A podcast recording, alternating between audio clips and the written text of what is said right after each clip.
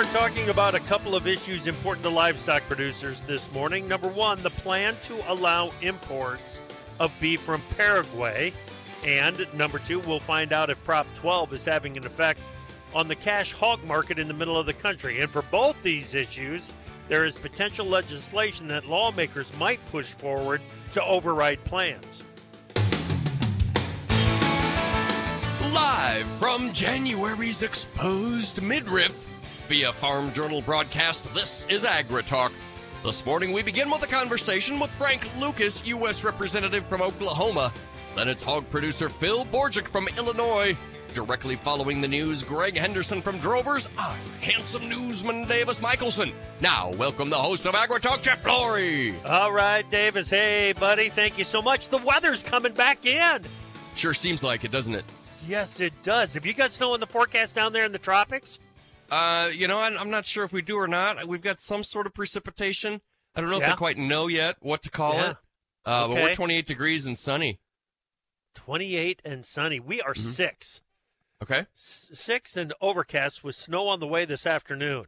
Another one to three heart. inches. One to three. Yeah. Well, who ordered that? I, I didn't. Wasn't me. Hmm.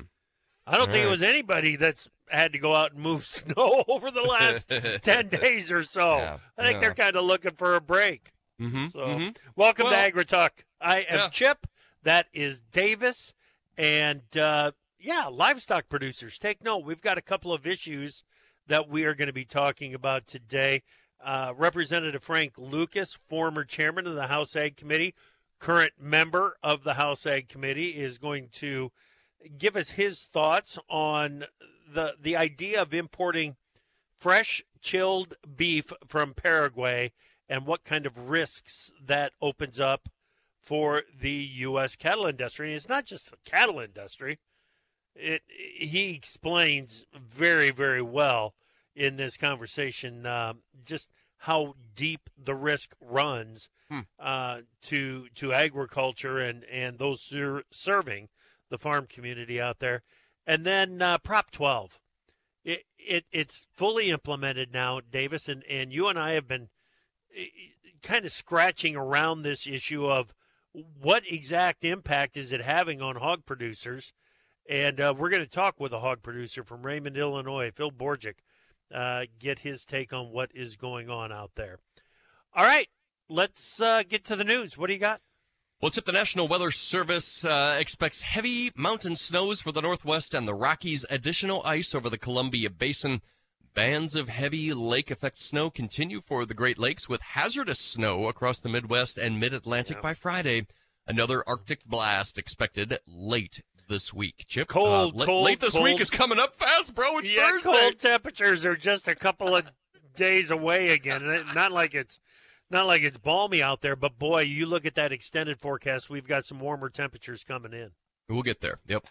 Well, Representative G.T. Thompson of Pennsylvania reportedly wants to fast track the Farm Bill for 2024 passage.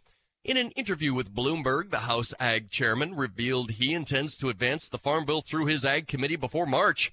He mentioned that in about three weeks, they will begin with a chairman's mark to unveil the bill with the goal of completing committee action by March. The timeline depends on securing floor time from House Speaker Mike Johnson, suggesting the bill's progress will be contingent on House leadership's support and scheduling, Chip. If everything goes as planned, we will have a conversation with Representative Thompson for you tomorrow morning during the free for all uh, here on AgriTalk. Well, the Senate will begin voting on a continuing resolution to fund the federal government through early March at uh, 12:30 Eastern Time this morning. There will be several votes, including amendments that will be rejected. The short-term spending measure is expected to clear the Senate and will then be sent to the House, where it faces GOP conservative opposition, but widespread support among Democrats. OPEC says it expects global oil demand to remain robust in 2024 and 2025 due to a strong global growth forecast and slowing inflation. Oil prices ticked up on that news. Now, Chip, in contrast with OPEC's forecast, the International Energy Agency, the IEA, said that growth in oil demand will cut in half in 2024 because of China's slow economic recovery and greater take up of electric vehicles. We're getting two different messages here, buddy. Two very different messages. And to imagine that oil demand will be cut in half this year mm-hmm. Mm-hmm. is is awfully difficult to imagine. Yep, indeed. Well, the U.S. has launched more strikes on Yemen's Houthis overnight, citing an imminent threat to merchant vessels and U.S. Navy ships in the Red Sea area. Chip just hours later, Pakistan launched retaliatory missiles against the militants in Iran in the latest incident to roil the wider region. The attacks have had consequences for the global economy as they've effectively closed off the Red Sea. And Chip, as an example, according to Bloomberg here, I've got a story about a livestock carrier that left Australia for the Middle East. It appears to have been diverted toward Africa. This our first indication that ships loaded with animals could face longer journeys due to that escalating conflict in the Red Sea area. Holy smokes, they got to get this figured out and get the Houthis under control there. Yep, yep. Well, Ukraine's ambassador to Turkey said negotiations are underway regarding a UN brokered Black Sea grain export initiative. The last one ended last summer.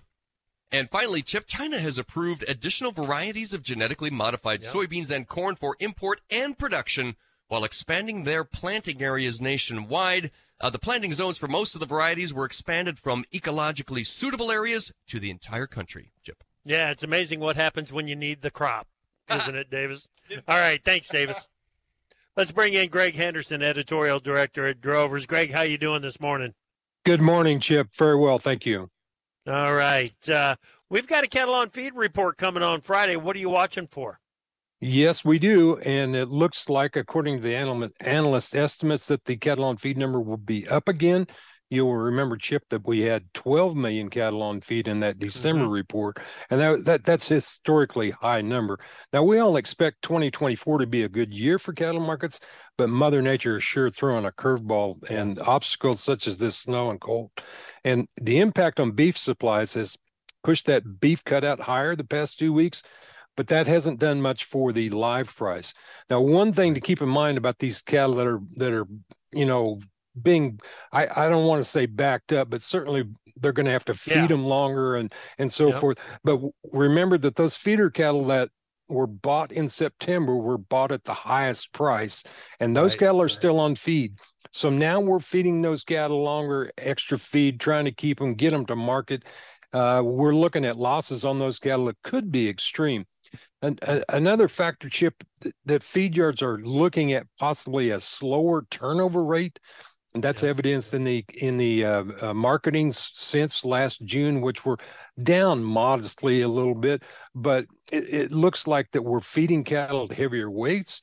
Uh, 940 pounds was what it was uh, yeah. for carcass weight last month, and that was a record. So we're looking at a good year, but we've got to get through this uh, first quarter yeah. here uh, and to get to warmer weather and better deep beef demand. Yeah, Yep, no question about it. And right now, it it almost feels like a false signal with these with, with the high number of cattle on feed. But uh, like you said, we just need to work through it. Good stuff, Greg. Thanks, buddy. Thank you. All right, yeah, the cattle on feed report coming our way uh, very soon, Friday, Friday, and uh, tomorrow. We need to get prepared for that. Okay, beef imports from Paraguay, beef imports in general is it a protectionist issue or is it a animal health issue? We're going to be talking with Representative Frank Lucas about just that issue next here on AgriTalk. There I was, driving along when I saw the corn laying down in the field, goosenecked again. Even though I tried everything new traits, existing soil insecticides every corn grower knows the hassle of gooseneck corn. But now there's Nerisma insecticide from BASF, a better, stronger in-furrow insecticide that controls corn rootworm and below ground pests. Stand up for your corn with Nerisma insecticide. Ask your authorized BASF retailer about Nerisma and always read and follow label directions. Space, the final frontier, where we are limited only by our imagination. Join us in Houston for Commodity Classic America's largest farmer led, farmer focused agricultural and educational event. New Frontiers in Agriculture. February 28th through March 2nd, 2024. Houston, we have no problem. Discover more at commodityclassic.com. Scammers often try to dupe veterans to steal the VA benefits they've earned. Scammers may try to obtain sensitive information or collect payments over the phone, offer to move assets in order to qualify for pension, insist benefits may be sent directly to a friend or caregiver, or promise to manage benefits or file a claim for you. VA will never charge you for processing a claim, and only VA can determine eligibility. To report suspicious activity, visit va.gov forward slash OIG forward slash hotline. This is Andrew McCrea, host of the American Countryside. I'm also a farmer and rancher from Northwest Missouri, and I hope you'll join me each week for Farming the Countryside as we take a look at the top issues impacting agriculture as told by the people farming and working in our industry. We'll talk about markets and trade, share some of the latest tips and trends from grain and livestock producers, and take a look at trends impacting rural America. Join me for Farming the Countryside on many local radio stations or on your favorite podcast platform, or just go to farmingthecountryside.com. Retirement can be scary, but only if you're not prepared. That's why AARP created thisispretirement.org. Because unless you've already retired, you're in pretirement and you still have time to plan. Learn about retirement savings options, potential tax breaks, and how you can build savings over time. Visit thisispretirement.org for free resources to help you customize your action plan and feel the retirement fear disappear. Brought to you by AARP and the Ad Council. I'm Tyne Morgan, host of U.S. Farm Report. Join me each weekend as we explore the news and issues that matter the most to agriculture. We know this past year has been challenging in many ways, but as agriculture continues to adapt, we are right there with you. From markets to weather, each weekend we take a deep dive into what matters most. Join me each weekend for U.S. Farm Report, timely, trusted tradition.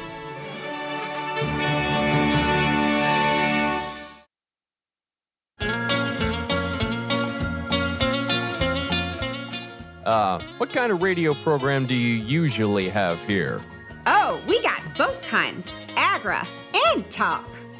Move 'em on, hit 'em up, move 'em on, rawhide, cut 'em out, run 'em in, cut 'em out. Welcome back to Agri Talk. I'm your host, Chip Flory. Glad that you are with us for a special conversation with Representative Frank Lucas from the 3rd District of Oklahoma.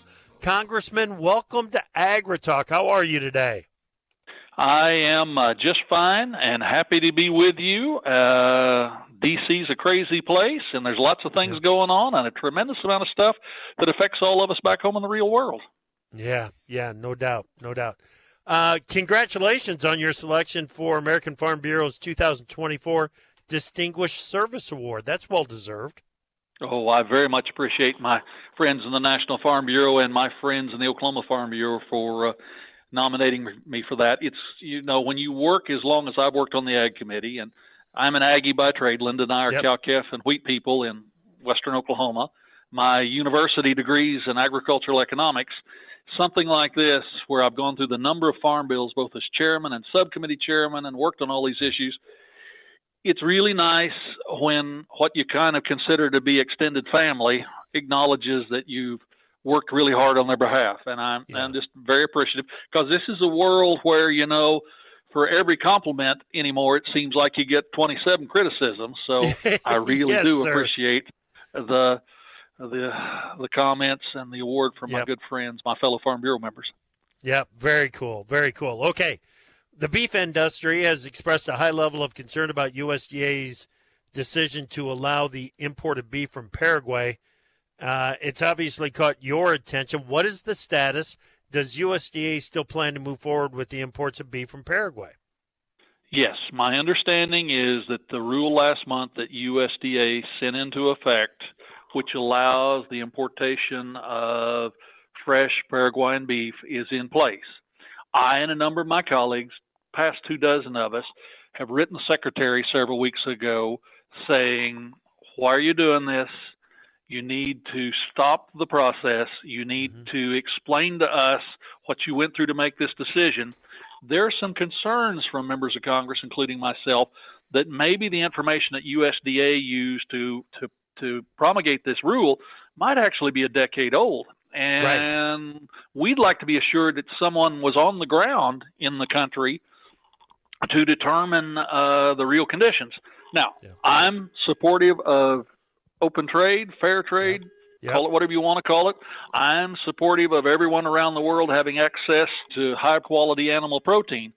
But in this case, you're talking about a country that has had issues with foot and mouth disease.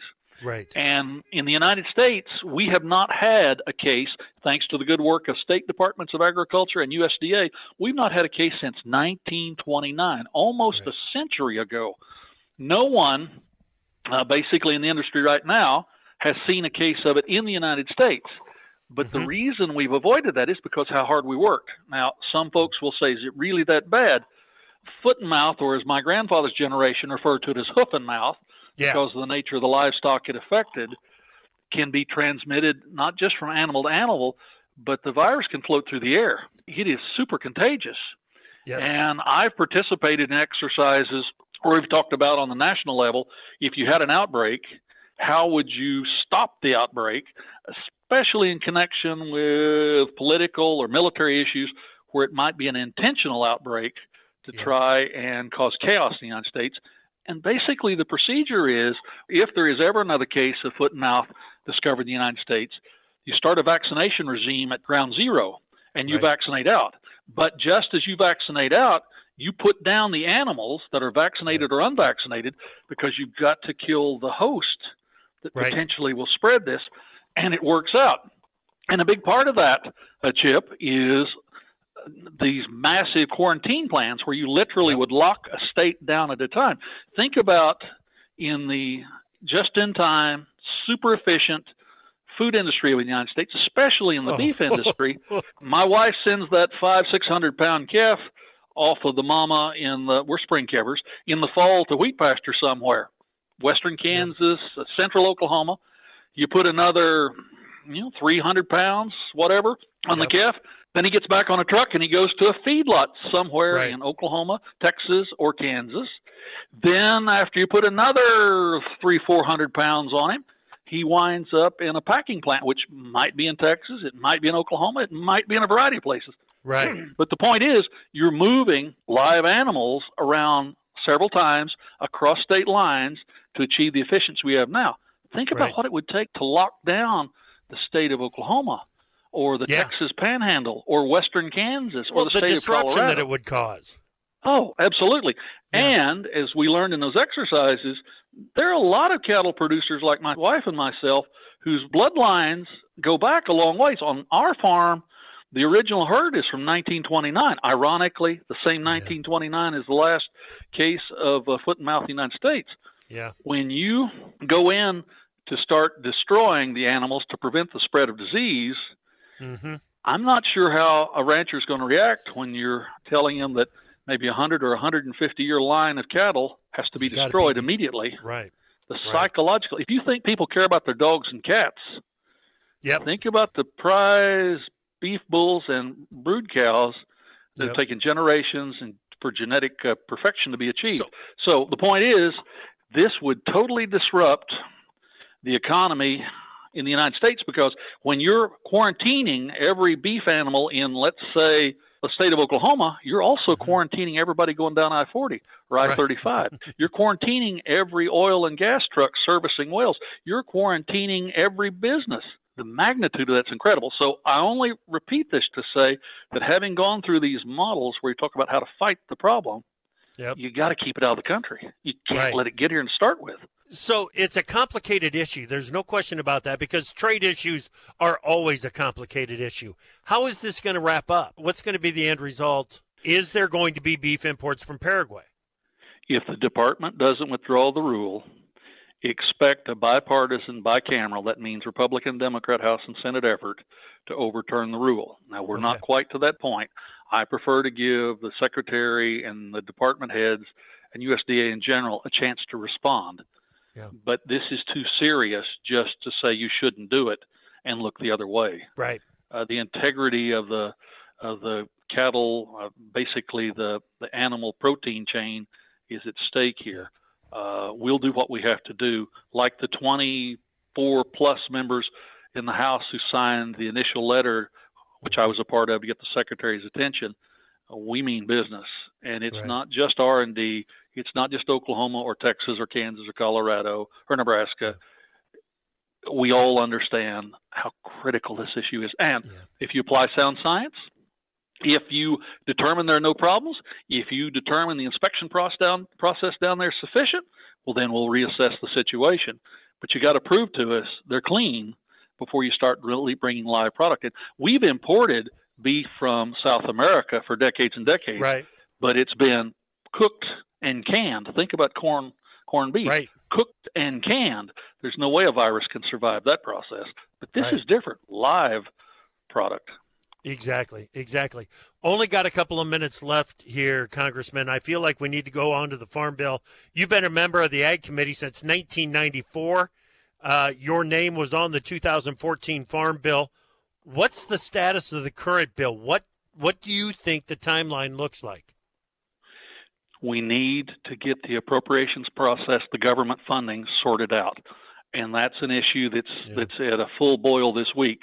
Because if we don't fund the federal government through the end of September, there's not enough political oxygen here to do a variety of other things, including the farm bill. So we fund the government. That then tells us how much money we have to spend on the farm bill.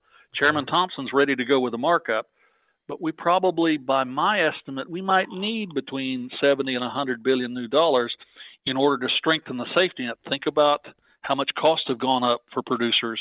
Yeah. Think about inflation's reduction of buying power on the money that we get when we sell our livestock. We need to know how much money we've got, and then we can write a farm bill. Chairman Thompson's ready to go, but we need the overall federal funding taken care of, and we need to know what's available to us to write a new farm bill. So, is it Title One that is where the greatest focus is on the funding needs? Absolutely. I mean, yeah. let's be honest the key elements to uh, well, conservation, research, uh, farm yep. credit, rural development are critically important. The real core of the farm bill is raising, producing food and fiber, and that's crop insurance, and that's uh, price protection insurance products. Those are things that, yeah. uh, while we pay a premium for the product, the federal government helps subsidize it, so we'll buy it, so it enables us to stay in business, so we'll have a steady supply uh, and the cost of everything has gone up, and the real buying power has gone down, you got to put some extra money in there. You got to make some tweaks if you're going to have a safety net that works. And if you don't have a safety net that works, your banker, your landlord, and your spouse are going to lay it on you pretty heavy. Yes, yes. Representative Lucas, this was a great conversation. Thank you so much for making time for us and I suspect we'll visit again several ah. times before we finish up the Farm Bill process. I hope we will. I hope we will. Thank you so much. That is Representative Frank Lucas, 3rd District of Oklahoma. We're talking Prop 12 next here on AgriTalk. Get a strong start to your sorghum season with Double Team Sorghum. The Double Team Sorghum cropping solution provides superior post emergent grass control, giving you clean sorghum fields, reliable yields, and improved profitability. Double Team is powered by the proprietary DT traits and uniquely formulated First Act herbicide for a completely integrated and flexible solution for grass control in sorghum. Visit doubleteamsorghum.com to learn how to get cleaner fields and bigger yields. When you're planting, having the right scale system on your bulk fill planter or drill pays for itself. Use Point from ScaleTech to verify proper seeding rates and make money saving adjustments on the fly. Not to mention, monitor your seed supply with pinpoint accuracy. You could guess, but why? Instead of checking your hoppers manually, keep your tractor moving and let Point do the work. Save time and money with Point. Visit scaletech.com to learn more. Time for Markets Now with the experts from Pro Farmer. Joining us now is Pro Farmer editor Brian Grete. And Beej, I hope you don't mind. I'm going to switch things up on you just a little bit because I look at what's happening in the cattle complex and I can't not start there. Yeah, uh, strong gains, both uh, live cattle and feeders here at uh, mid morning. And uh, you know, while it's strong today, uh, these price recoveries off the uh, the lows that we saw in December have been relatively uh, modest and, and yeah. just kind of gauged and and uh, so they're sustainable at that level. We haven't seen big blow-offs and, and those types of things. So, uh, like I said, strong gains today, but uh, overall just manageable. And, and you know the supply is tight. Um, we've had weather delays and all kinds of things like that. I, I think Packers are are thought to be short bought at this point in time on near term needs as they get back to more regular slaughter schedules, and that's all feeding into today's price strength. Gotcha. Mixed trade in lean hogs. Yeah, not a lot going on there, to be honest with you. The futures are just letting the cash index catch up, and the cash index is rising. Uh, it's up again today and, and uh, just continues its uh, rebound from what looks like a seasonal low posted uh, at the beginning of this year. And, and so, um, but the, the futures are out in front, and they don't want to get too, out, too far out in front, which is why we're seeing a little bit of price pressure in most of those contracts. All right, narrowly mixed trade in the grains. Yeah, not a lot going on, uh, to be honest with you. We saw corn post a new contract low this morning, so uh, you know, just rinse and repeat, I guess. But uh, yeah. uh, we have worked off of those levels and now trading just a little bit to the upside here at mid morning. Soybeans are trading mostly to the downside, along with uh, weakness in meal and soy oil, and then uh, kind of a mixed tone across the wheat markets with SRW weaker and the other two markets trading to the upside. Good stuff, Brian. Thanks. That's Pro Farmer editor Brian Grete on Markets Now. What is dedication? My biggest fear in the middle of my addiction was that my kids wouldn't have a father. And I started thinking, you know what? This isn't my story. I definitely had to become a better man to be a better father. It's important to me that my kids are empowered and truly believe that if, if they can think it, they can do it. That's dedication. Visit fatherhood.gov to hear more. Brought to you by the U.S. Department of Health and Human Services and the Ad Council. I'm Tyne Morgan, host of U.S. Farm Report, the only weekend television show that features some of agriculture's biggest names. From custom commentary from John Phipps to the stories of antique iron with Machinery Pete to a list of more than 30 marketing analysts, our weekly program focuses on the topics that matter most to you. We invite you to join us each weekend for U.S. Farm Report, timely, trusted tradition.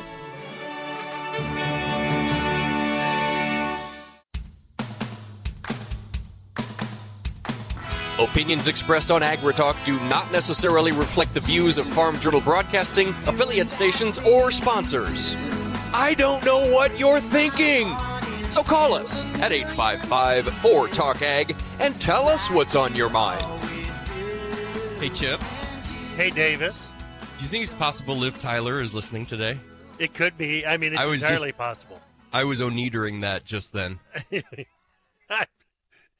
There's there's a lot of things that we owe neater here on on Agri Talk, isn't there? That's what we do. That's what we do. Yes. we owe neater so other people don't have to.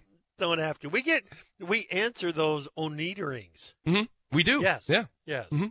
All right. Thank you, David. Let's get to this conversation with Phil Borgic. He is a hog producer from Raymond, Illinois. Phil, uh, it's been too long since we've had the conversation, but it's sure good to talk with you again. How are you? I'm doing great. We um, uh, survived the cold weather and yeah. with uh, just a few minor difficulties. Yeah, good, good. Yeah, yeah, it got plenty cold for you over there in in central Illinois, didn't it? Well, I told uh, the young people around me, I said that uh, no matter what Grandpa tells you, it doesn't get any colder than that. there you go. There you go. Um, Phil, I appreciate the the work that you and uh, Daryl Stitzel from Shannon, Jeff Ballamy from Carlinville, uh, the work that you guys did in sounding off on Prop 12. You've been vocal about the potential consequences of Prop 12 for quite some time. But why now? What triggered this op ed in the Pantagraph uh, newspaper there in Bloomington? Well, we're hoping to get some uh, uh, resolution and some uh, some maybe some uh, laws coming through Congress to uh, help the situation for pork producers today with Prop 12, but really to set the groundwork for the future that we don't uh, continue to have these obstacles coming uh, towards our industry for with uh, for good production from another state or or California changing something tomorrow. As we just need to build uh, a long-term program on what is makes sense for agriculture and what makes sense for our animals. Yeah, you know, and and Prop 12 is the most visual. We we see it, we talk about it. It's in effect. It's having an effect on on markets uh, across the country right now. So we tend to focus on that. But we've got uh, question three out of Massachusetts, and the the the last I saw, Phil, there it's double digit the number of states that are considering similar uh, rules, regs, propositions. And if we've got to all of a sudden feed into eight, nine, ten very specific uh, market demands, it becomes impossible to fill that demand, doesn't it? Impossible to fill the demand, but uh, really it becomes impossible to plan ahead. Uh, yeah. All these uh, all these changes takes time, takes capital, takes research, uh, and and um, and if they continue to move the goalpost, how can any industry uh, move quick enough to to satisfy those you know the new laws that that you know is coming before us. Right. So the bottom line here, Phil, is if California wants an adequate supply of pork, the incentives need to come in the form of higher prices for those hogs that are farrowed in compliant barns. Are you seeing that? Is is California providing the incentive I shouldn't say it that way. Is is the cash market providing the incentive to start producing compliant hogs that are compliant for the California market? So uh, the answer to the question is some. Uh, okay. So this has only been in full effect since January one. Right. Uh, the my understanding is that the data being collected is the price of pork in California is higher than elsewhere. Well, there's a lot of things that drives that price of that pork. Uh, so how much of that is actually getting back to the farmer level? Uh, we do have a segment of our uh, of our industry that has uh, built buildings, uh, modified yep. buildings that would meet those qualifications, and uh, the the ones I'm familiar with, we're we're able to get some compensation to do that. Uh, but as all if we continue to make changes, then making programs that the, our industry can adapt for um, is, is, not going to be economically viable. Right. The, um, um, the because it's not black and white. Nothing's black and white with this, and and then the uh, having the research or having the the uh, audit uh, capabilities mm-hmm. of, of making sure the right product is getting to California is is not in place today. Yeah, yeah, and you know I keep thinking about how complicated and complex this might eventually become, Phil. And I'm not saying that it can't be done, but to have a split cash market, a compliant versus a non-compliant cash market, that that just doesn't seem workable to me. What about you? Well, the basis of, of, of what we're being asked to do is is the real concern. Um, you know, my my dad uh, was part of the generation that took us from outside uh, non-environmentally controlled facilities into what we have today that keeps them warm in the winter and cooler in the summer. Yeah. And and so um, educating the the non-producer on on the things that we do every day and what's good for the animal versus you know the prop 12s the question threes that come along that that don't even look at what the animal needs. And as producers i mean that's the one thing that drives us every day um, is doing be- what's best for the animal. So the marketing side is just the end result of of that care. And that really you know needs to be the focus is is what's good for the pig and and uh, those producers that are raising it. Yeah. The, today, if this was the only thing that we segregated for, would be one thing. But these, we're asking our packers today um, to segregate for all kinds of different specifications. And then if we start adding multiple state uh, requirements on top of that, then that uh, dramatically increases the cost at the packer level besides the farm gate level. Yep. Yep. Have you made any uh, adjustments to to farrow some California compliant pigs? Uh, we have not. Uh, we are researching it. We're gathering information. we we're looking at cost. Um, at this point in time, uh, the the two packers that I sell to don't have um, the demand that they say, okay, Phil, you need to go do this. Uh, I am looking for direction from them to uh, give me guidelines of where I need to go. I mean, they're not going to tell me exactly what I need to do. Right. But is there a market? They, at this point in time, you know, they say there's not a market for that. And we can't, uh, we can't even give you guidelines what we want to see you do long term. Right. Okay. What do you want to see happen here, Phil?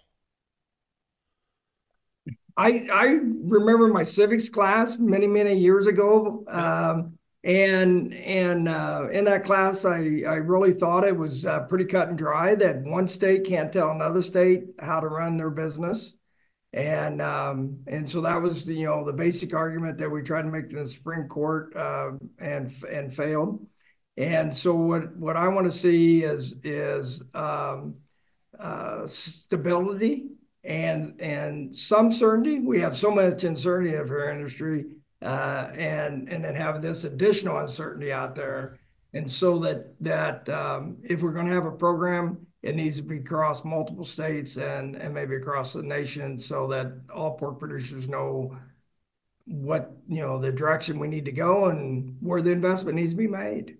Yeah. Yep. That's right.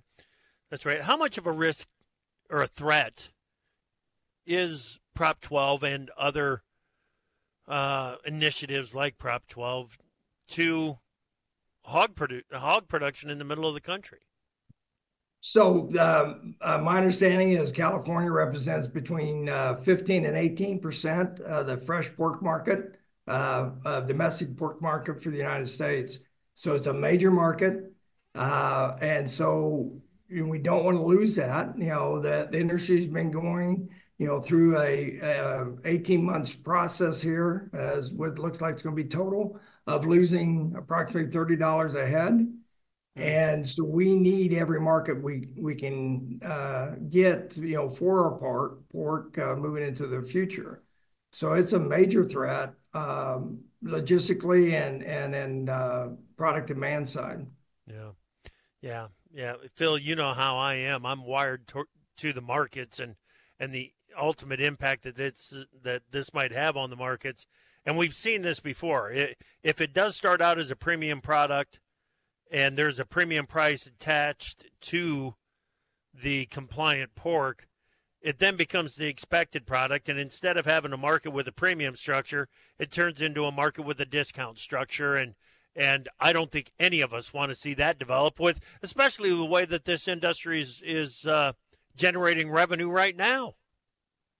Yeah, um, and and that's a really good point because if we get a uh, if I could go tomorrow and and get a contract with a, a packer for X Y Z that that makes it feasible to start uh, adapting over to Prop 12, those contracts uh, have got you know a, a, length of time that if there's a premium today, there won't be you know there'll be commodity tomorrow. Yeah. And and so we have to look at that when we make those decisions to adapt our buildings. Yep. It, for the most part, to go from present uh, even open pen gestation to Prop 12, you're going to lose about 20% of either your sow herd or need to build 20% additional buildings. Yeah. And so that is a, you know, it's a 20 year commitment. It's a major ask. Major ask. Yes. Yep, no doubt about it. Phil, thank you for sharing your perspective on this, man. We really appreciate you. All right, everybody have a great day. You bet. Phil Borgic, hog producer over in Raymond, Illinois. Davis and I will be right back to wrap up this morning's Agri Talk. There's danger out there. It lurks on highways and quiet neighborhood streets. It's more likely to kill you than a shark and more terrifying than the biggest snake. Distracted driving claims lives every day Every notification, swipe, social post, video, or selfie while driving risks your life. So while you might think public speaking or the zombie apocalypse is scary, what's really terrifying and even deadly is distracted driving. Eyes forward, don't drive distracted. Brought to you by NHTSA and the Ad Council. If you served, we want you to get the health care and benefits you earned. We want you to come to VA. There's never been a better time to apply. Under a new law called the PACT Act, we've expanded VA care and benefits to millions of people who served and their survivors. No matter where you served or how long you served, check out va.gov/pact to learn more about what VA can do for you and your family. Come, Come to VA. VA. Hey, y'all, I'm Kelly Clarkson. Every American dreams of creating a better life for his or her family, but in some communities, those dreams face difficult challenges. When we come together to help those in need get the same opportunities as everyone else, we truly are making our country a better place to live for all of us. So look for volunteer opportunities in your community to help others achieve the American dream, all right? This message is courtesy of the United States Air Force.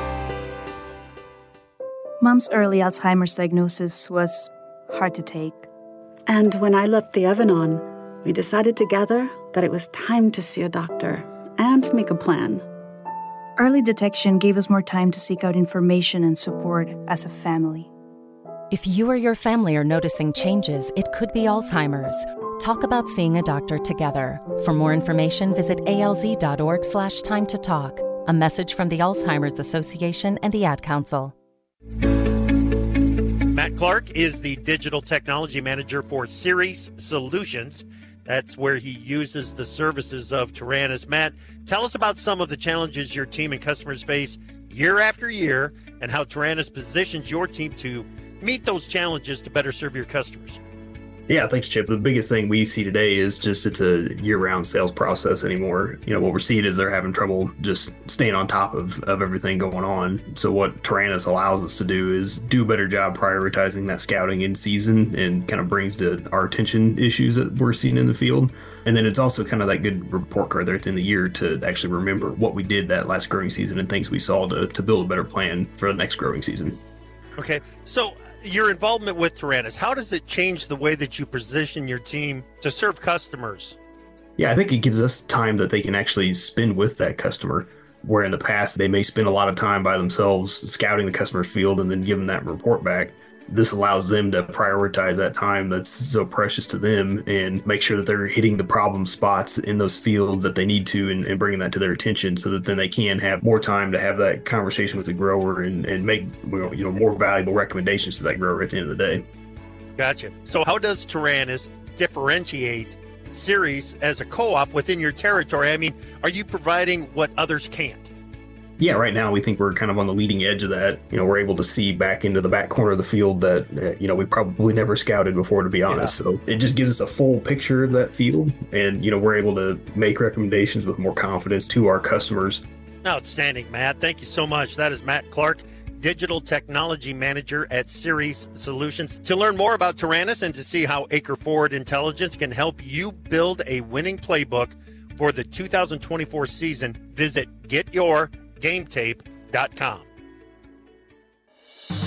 Hi, I'm Ag Day host Clinton Griffiths, and I invite you to join me each morning as we cover the nation's food system, from fields of green to orchards of orange and livestock everywhere in between. America runs on agriculture, and here at Ag Day, agriculture is what we do best. Listen as our analysts track the markets, learn about innovations in technology and sustainability, and live the country lifestyle through the eyes of rural America. Join me, Clinton Griffiths, for Ag Day, the country experience. Sometimes life is wonderful, and sometimes it's not. Cherish the good, but always be prepared for life's challenges. If your employer doesn't supply health care coverage and you don't qualify for Medicare or Medicaid, you need to give us a call right now. Private health care is private health insurance for ages 65 and under with medical, dental, vision, and even prescription coverage. Give us a call at 800 801 2730. Our name says it all AgriTalk. What more do you need to know?